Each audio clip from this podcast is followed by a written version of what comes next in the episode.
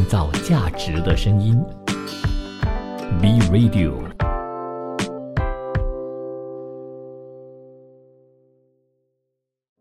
国际局势、财经重点、商业议题，深入浅出，全面探讨国际经济一二三。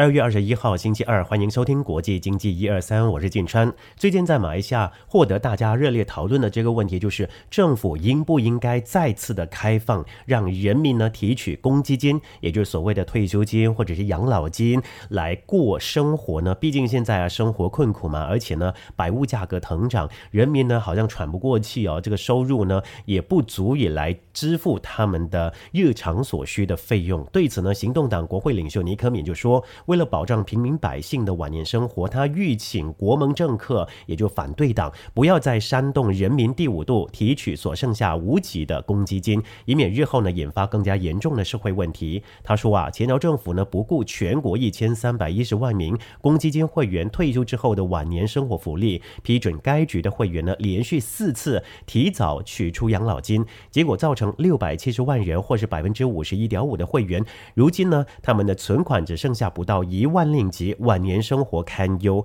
不到一万令吉这个概念呢，真的是有一点恐怖啊！毕竟可能在两到三个月，甚至给你半年，好不好？你就可能用完这一万令吉了。前朝政府呢四次放宽条件，让公积金会员提出养老金，结果八百一十万名公积金会员一共是提出了一千四百五十五亿令吉。这个举动呢，不但是导致公积金局被迫大举的抛售资产来兑现，更严重影响该局未来的投资。资回报率，事实也证明，国盟政客呢为了捞取选票，可谓不择手段呢。除了依靠政府的援助，全国人民呢都有必要增强储蓄，还有投资等等理财的观念，以便居安思危，未雨绸缪，未来啊为未来的生活做好更好的规划以及准备。刚说到这个理财哦，当然在这个时候呢，市面上有很多的理财专家、理财的这一些计划，可是就担心。可能不合规，因此呢，希望说政府可以推出更多的理财计划。赞成提取这些退休金的人呢，就认为说，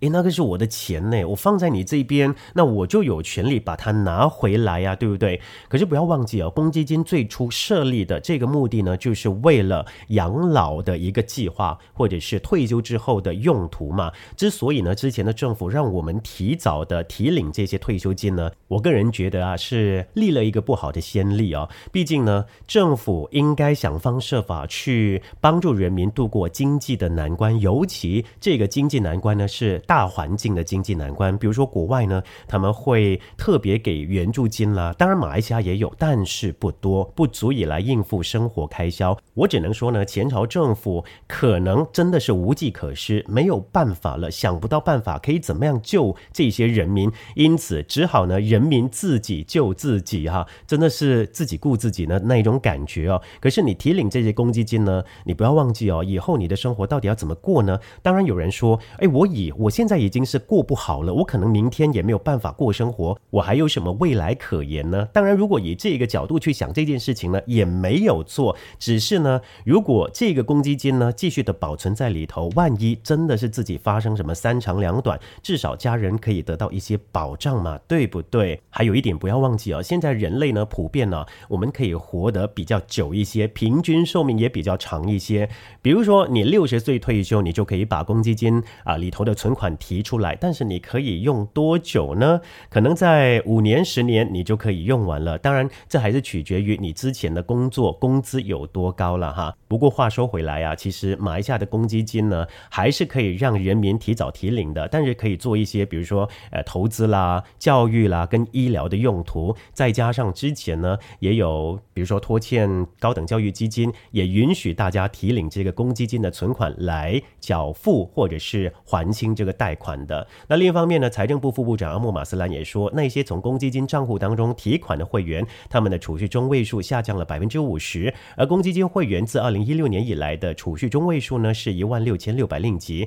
到了二零二二年已经缩减了百分之五十至八千一百令吉。当考虑到马来人还有其他土著会员的储蓄的时候，这个统计数字呢更令人担忧。他也说啊，七百万名马来会员早在二零二零年四月的一万六千九百令吉，大幅减至二零二二年的五千五百令吉，这就是政府呢拒绝再批准提款的原因。而且新冠疫情现在也算是已经结束了嘛。其实说到这个马来西亚的退休制度呢，还算是不错的。新加坡、香港和马来西亚呢位列亚洲最佳退休金制度市场三甲哦，全球分别排呃就是排名第九、第十九和第二十三。第十四份美式 CFA 年度退休全球退休金指数 MCGPI 一共是平和四十四个地区的退休制度，涵盖了全球百分之六十五的人口。而 MCGPI 呢，就世界各地的退休金制度进行行了比较，点出各个制度的不足，并提出可行的改革建议。而且他们通过三个指数指数呢，来衡量每个地方的制度，那就可持续性、充裕度以及完整性。根据调查结果显示呢，尽管亚洲退休制度多年来取得进步，但依然继续落后于全球。亚洲区的整体平均指数值是五十三，低于全球的平均水平六十三。虽然新加坡的整体指数值在二零二一年有所下降，就是七十四点一分，但是二零二二年由于评分矩阵修订以及净替代率上升，整体的指数值呢出现了反弹。在平和的亚洲市场当中，除了中国内地五十四点五分 C 级，印尼四十九点二分 D 级，以及菲律宾四十二分 D 级之外，大多数退休金制度整体呢都看到了改善。与此同时，亚洲地区得分升幅最大的就是马来西亚，获得六十三点一。还有日本也获得五十四点一，前者就马来西亚从 C 级呢跃升至 C 级 C 加级，而日本呢则从二零二一年的 D 级呢跃升到 C 级。指分指数就表示啊，除了修订评分矩阵之外，埋下的得分上升呢，也主要是因为净替代率较高，而日本呢则由于对养老金计划覆盖率进行修订。最后，韩国五十一点一也跃升到 C 级，香港六十四点七 C 加级，印度四十四点四 D 级，台湾。五十二点九 C 级的得分也高于一年前。那另一方面呢，泰国四十一点七达到低级，这个指数值呢依然是全球最低，但是看到稳步的进展。希望说所有人理性看待啦提领公积金啊存款这件事情，希望我们的晚年还是要过得好一些，也不会加重政府的负担呢。创造价值的声音，B Radio。新趋势、新商机、新兴商业模式。可口可乐日前发布了二零二二年第四季度以及全年财报。数据显示，第四季度可口可乐营收一百零一点二五亿美元，同比增长百分之七，超出市场预期的九十九点二亿美元。经营利润为二十点七五亿美元，同比增长百分之二十四。归属于股东的净利润为二十点三亿美元，同比下滑百分之十六。二零二二年全年呢，可口可乐营收四百三十点零四亿美元，同比增长百分之十一，经营利润为一百零九点零九亿。美元同比增长百分之六，净利润为九十五点四亿美元，同比下滑了百分之二。过去一年能够实现业绩增长，与可口可乐近年来实行的提价策略很有关系。财报显示，为了转移运费、劳动力等等成本的上涨，可口可乐去年四季度的平均售价上涨了百分之十二。整体来看，二零二二年第四季度可口可乐的全球业绩增长主要是来自拉美以及北美市场，其中可口可乐在欧洲、中东以及非洲。的营收为十五点一九亿美元，同比下降百分之七点三。拉丁美洲营收十二点八九亿美元，同比增长百分之二十四点八。北美洲营收三十八点五三亿美元，同比增长百分之十三点六。亚太地区营收十点四一亿美元，同比增长百分之二点九。中国一直是可口可乐增长最为迅速的市场之一，但是受到疫情等等因素的影响，二零二二年的增速呢有所放缓。二零二二年全年中国市场所在的亚太地区。净收入为五十四点四五亿美元，同比增长百分之二点九。其中，印度和越南表现强劲，推动了第四季度单箱销量的增长。因不同程度的与疫情相关的流动限制而导致的中国市场销量下降，抵消了在印度以及越南市场的强劲增长。从各产品的销售情况来看，可口可乐已经是越来越接近全品类饮料品牌的定位。包括可口可乐在内的含气饮料销量全年增长百分之四，其中果汁饮料、乳制品和植物基饮品全年增增长百分之三，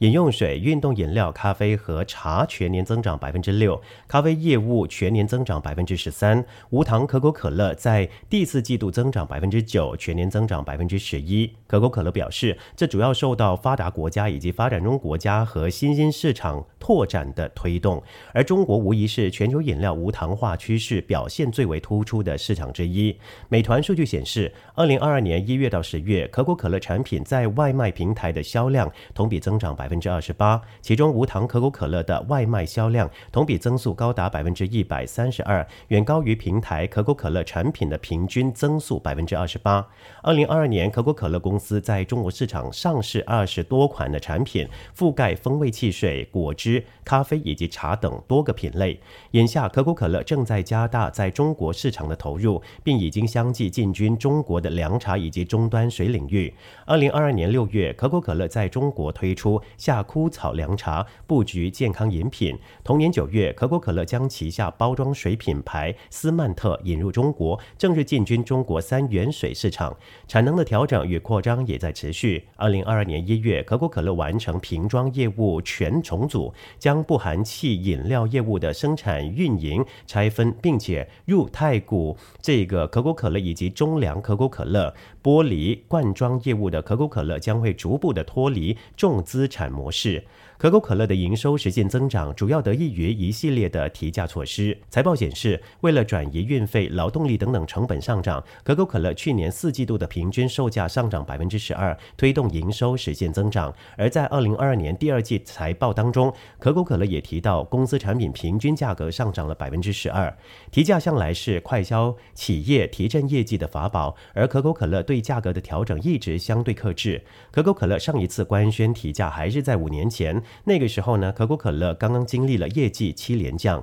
提价一年之后，可口可乐业绩迎来了增长。二零一九年，可口可乐全年营收为三百七十二点六六亿美元，同比增长百分之十七点一。不过，到了二零二零年，可口可乐业绩再度下滑，营收为三百三十点一四亿美元，同比下滑百分之十一。在这个情况之下，二零二一年四月，公司有了上调饮料价格的想法。提价消息传出以后啊，有消费者就调侃，可口可乐涨价会让自己。本不富裕的家庭雪上加霜，这也正好给自己一个戒掉可乐、转战其他快乐水的理由。但也有消费者对可口可乐的涨价行为表示理解。而事实上呢，自2018年宣布涨价以来，可口可乐一直采用颇为讨巧的办法来处理价格问题，也就是推出小规格、小包装的产品，而非直接对原有的产品提价。2021年4月，可口可乐希望能够聪明地处理涨价问题，将认真考虑使用包装规格的方式优化消费者的价格点，推出小包装产品呢，其实也在一定程度上提升了产品价格。这个策略会让消费者更容易接受涨价。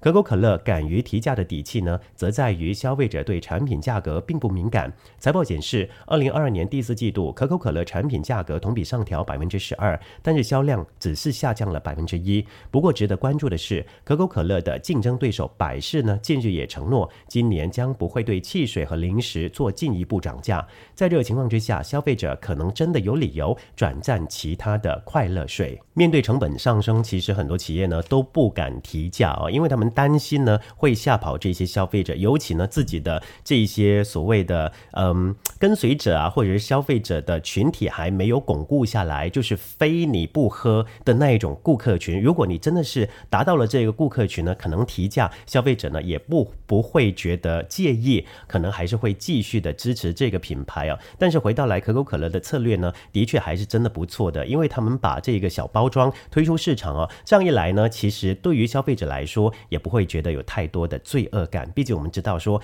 喝太多的含糖饮料或者是有气泡的这些饮料呢，对健康始终还是不好嘛。而且呢，大家都在提倡健康的饮食习惯，因此呢，推出小包装，这个罐装比较少一些，容量也比较少一些，可是价格呢可能不变啊，或者是提高一点点啊，对消费者来说也不会太过的明显哦。但是可口可乐呢，我个人呢在之前呢还是挺常喝的。我发现到有一件事情，喝了可口可乐之后的算，算是嗯。副作用吧，就是晚上很难入睡。后来呢，找了一些资料，发现到因为里头的一些成分呢，让人们还是会比较兴奋一些。因此啊，对于有失眠的朋友来说呢，可能还是要少喝为妙吧。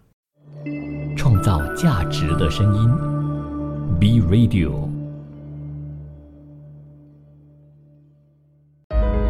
聆听世界的声音，观察全球的变化。世界七十二小时。东盟新闻首先关注柬埔寨的消息。柬埔寨海关总局就统计，今年一月份柬埔寨国际贸易额达到三十四点九零亿美元，同比下降百分之二十九。其中出口额为十五点六七亿美元，同比下降百分之十四；进口额为十九点二二亿美元，同比下降百分之三十七点五。一月份柬埔寨对美国出口达到五点六二亿美元，同比下降百分之二十三。柬埔寨从美国进口一千八百七十五万美元，同比也下降了百分之二十。六点五，美国依然是柬埔寨最大出口市场，占出口额的百分之五十三十五点九。越南是柬埔寨第二大的出口市场，一月份从柬埔寨进口一点七二亿美元，同比增长百分之十点七。与此同时，柬埔寨从越南进口三点六五亿美元，同比下降百分之七点六。泰国以及日本是柬埔寨第三以及第四个出口市场，出口额分别为一点零七亿美元以及一点零四亿美元，分别增长百分之二十二点八以及百分。之六点八。另外，一月份柬埔寨和中国的贸易额就达到九点七二亿美元，其中柬埔寨对中国出口只有八千一百一十万美元，同比下降百分之二十二；从中国进口八点九一亿美元，同比下降百分之十七点九。中国是柬埔寨最大进口市场，美国长期以来是柬埔寨最柬埔寨最大的出口市场。去年柬埔寨对美国出口了达到八十九点六八亿美元，同比增长百分之十九点七。至于泰国方面，二零二三年全国移动产品展从二零二二年二月十六号开始，持续四天到十九号结束。预计在这四天的展会期间，将有四十万人参观，并且希望总销售额能够突破十二亿株。由于全球经济整体低迷下，智能手机行业也遭遇了销售疲软的情况。但是从各大知名品牌商打出的促销告示牌来看，所有大厂都极力的争取在展会期间拿到客观的销售额。以三星和一加手机为例，分别就推出了各家的旗舰机型：Samsung Galaxy S 二十三系列以及 OnePlus 十一五 G。从三星泰国方面透露的新机预售情况，泰国新粉非常的给力，S 二十三系列预订量比 S 二十二高出了百分之一百三十。这其中还有百分之九购机者呢，是从其他品牌转移过来的新用户。去年整个行业表现非常低迷，总出货量大约三亿部，其中第四季。度销量更是同比减少近百分之十八点三。另一方面，泰国商业部驻中国厦门代表处官员援引中国食品土产商会 （CFNA） 发布的二零二二年中国水果进口进出口数据，在刚刚过去的一年里，中国水果进口总值一百四十六亿美元，同比增长百分之八，总吨数七百三十三万吨，涨幅百分之四。其中出口水果总值四十六亿美元，下滑百分之十七，总计三百二十。六万吨，减少了百分之八。但是回顾过去五年，中国水果进口市场整体依然是呈现稳增的趋势。从二零一八年的七十六亿美元增加到二零二二年的一百四十六亿美元。其中前五大进口水果分别是香蕉、香水椰子、榴莲、火龙果以及龙眼。其中进口额最大的水果呢，则依次是榴莲、车厘子、还有香蕉、山竹和香水椰子。但随着泰国邻近国家在水果规模化种植产业的崛起，泰国在榴莲、椰子、龙眼和山竹方面的优势正在被削弱，甚至呢会在综合价格竞争力方面处于不利的地位。比如越南已经形成了成熟的榴莲盐产销产业链，除了劳动和种植成本比泰国低，运输成本和品质多元化方面也更加迎合中国消费者的喜好。对此，商业部官员就提醒泰国各个关联部门呢，必须尽快的制定应对措施，确保泰国水果在中国消费者市场的市占率。官员也举个例例子啊，曾经引以为傲的泰米如何被越南米反超。虽然去年泰米出口重新返回第二位，仅次于印度，但是专家认为，泰国在重返世界大米最大出口国之前，首先要解决如何降低种植成本，在提高每亩产量的同时，还需要在品质和新品研发方面与目标市场接轨，否则泰米长期来说很难与印度还有越南的米展开竞争。二零二二年，越南一共是向中国出口了大约四点一万吨的榴莲，价值一点九亿美元。而随着中国允许进口越南榴莲之后，泰国榴莲最大出口市场将出现强劲的新对手。要知道，越南在通关方面比泰国更具优势。目前，泰国水果对华出口可走海路、空路以及陆转铁三种。考量到运输距离，泰国和越南在对华水果出口方面的时间差，至少要按天数来计算，后者可以实现。朝发夕至，预计今年越南火龙果对中国出口总值将会达到十亿美元。中国人均水果销量在一百七十五点二七公斤，较十年前增加了百分之三十四。回顾泰米措施的过去十年时光，全球市占率从二零零九年的百分之二十九点二一降到二零二一年的百分之十一点六九，而两个最重要的对手，也就印度从百分之七点二三增至百分之四十六点九五，和越南从百分之二十点二八降至十二百分之十二点零九。泰国生产成本目前呢，每来大约是七千四百五十六株，越南和印度呢，呃，分别是五千六百株以及四千株。泰国政府每一年用于稻米种植的政府补贴高达一千亿株，但始终呢未能从根本上实现降本的目标。另一方面，越南果蔬协会就表示，越南对中国的蔬果出口额一直占出口总额的百分之五十以上。在这个大市场啊，越南有许多具有竞争优势的产品，其中包括火龙果以及最新获准出口中国的榴莲。这些水果的出口额预计达到十亿美元。此外呢，香蕉、菠萝蜜和芒果等等的出口额预计达到数亿美元。中国市场重新开放，边境已经恢复通关，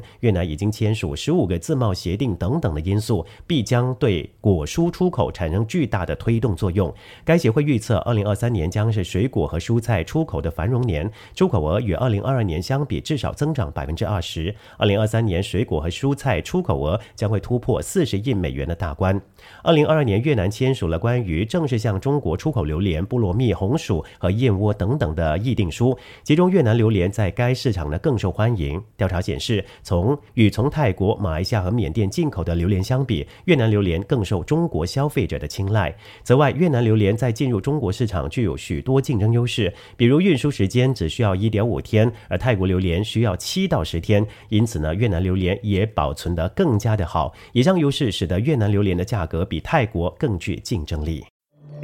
创造价值的声音，B Radio。有关注国际新闻，特别是欧洲新闻的朋友呢，一定会留意到这则新闻，就是欧洲掀起罢工潮，各国各行业都不干了。近期啊，德国多个城市呢罢工活动接连不断，要求提高薪酬啦，改善他们的工作条件。当地时间十七号，由于劳资谈判未取得进展，德国汉堡、汉诺威、法兰克福、慕尼黑、斯图加特、不莱梅以及多特蒙德机场的员工就举行罢工活动。这七座机场呢，承担了德国三分之二航空客运量。德国机场协会说，受到机场员工罢工的影响，超过二千三百架次的航班被取消，大约三十万名乘客的出行受到严重影响。法兰克福机场工会方面就说，如果无法提升机场员工的薪资，改善工作条件，未来还会举行更多的罢工，并且未来的罢工规模将会进一步扩大。就在德国各机场罢工的同一天，英国多个地方的救护车工作人员与边境部门工作人员再次的罢工。英国天空新闻网就报道。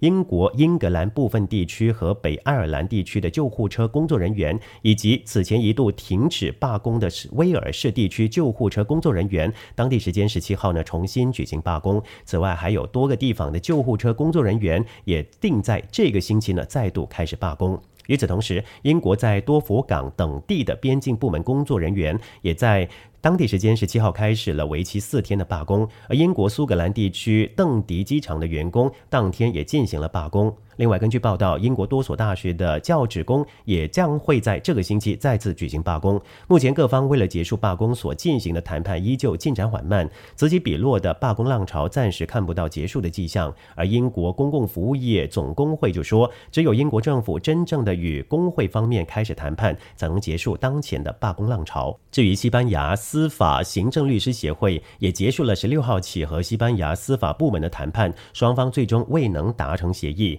西班牙行政律师群体呢就会继续的进行一月二十四号开始的无限期罢工活动。西班牙司法部门发表声明说，行政律师协会代表在谈判中要求加倍支付基本薪酬，这导致双方之间的谈判无法达成一致。司法部门还表示，西班牙行政律师群体的罢工已经持续四个星期，而民众。众呢是这一次罢工的主要受害者。当地时间十六号，法国也爆发了今年第五次跨行业大罢工。尽管规模小于之前，但是这一次的罢工依旧给法国的民众日常交通出行啊造成了影响。法国总工会就说，全国有一百三十多万人参与抗议活动，其中巴黎就有三十多万人参与。法国国家铁路公司有百分之十四的工作人员参与罢工，给公共交通带来非常多的不便。俄乌冲突爆发之后，欧盟就盲目的追随美国对俄罗斯实施多轮的制裁，但是制裁引起的反噬效应，令到欧洲经济持续的承压，通胀水平高企。英国媒体和专家认为，高居不下的通胀是导致各国爆发大规模罢工的直接原因。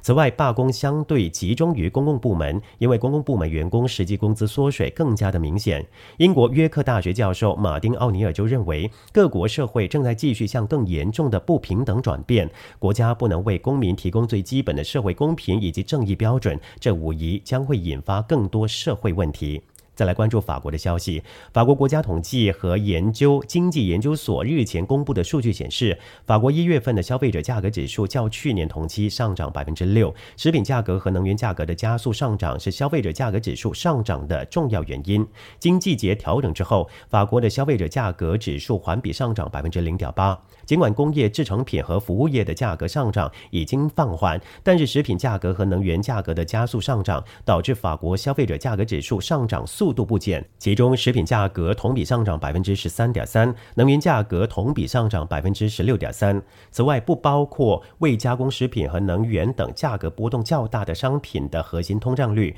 从去年十二月的百分之五点三升至今年一月份的百分之五点六。去年十二月，由于通货膨胀和生产成本上升，法国食品制造商就要求零售商从二零二三年初起将产品价格提高百分之十五至百分之二十五。根据法国中央银行法兰西银行。的预测，法国的通货膨胀率将会在二零二三年上半年见顶，之后到二零二四年底将会逐渐的放缓。再来关注，意大利国家旅游局以及意大利商会联合会发布了相关调查报告，显示，去年旅游业以及相关产业给意大利创造的经济价值超过七百七十亿欧元。而今年到意大利的国际游客中，西班牙游客将以百分之十四点六的比例位居第一，其次呢是美国游客百分之十二点七，瑞士和奥地利游客百分之十二点二，而来自英国的游客将会占百分之十。调查显示，百分之三十七点七的受访者表示，计划在二零二。二三年到意大利旅行，与过去五年的数字相比，增长了百分之八。在度假目的地方面，沿海地区达到百分之三十六点八，艺术之都百分之三十一点七，成为大多数受访者的首选。百分之六十一点五的奥地利奥地利人选择了沿海地区，其次呢是瑞士人百分之四十六点八，德国人百分之四十一点八。在选择艺术城市的人群当中，占比最多的依次为西班牙人百分之七十三，法国人百分之五五十七点四，以及美国人百分之四十四点四。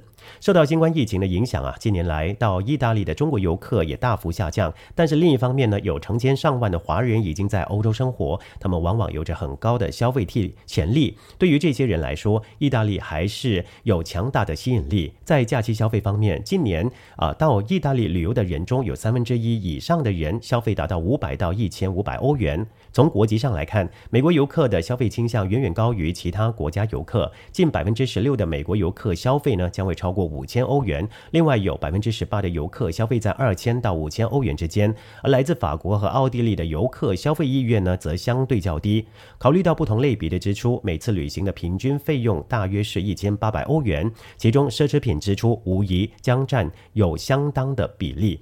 由于超过七点七亿游客的支撑，刺激了旅游相关行业，包括住宿行业的快速增长，由此产生的经济价值总额超过了七百七十亿欧元。与二零二一年相比啊，去年到意大利的游客数量增长百分之十六点七，支出增长了百分之十七点四。调查还显示，选择在意大利度假的人有较高的忠诚度。在过去的五年当中，大约百分之二十的人表示，他们至少三次到意大利旅行。就希望意大利呢的机场也不会爆发。发罢工行动，否则呢，这些旅客到那边旅游可能会受到很大的影响啊！感谢收听今天的节目，我是晋川，明天再见。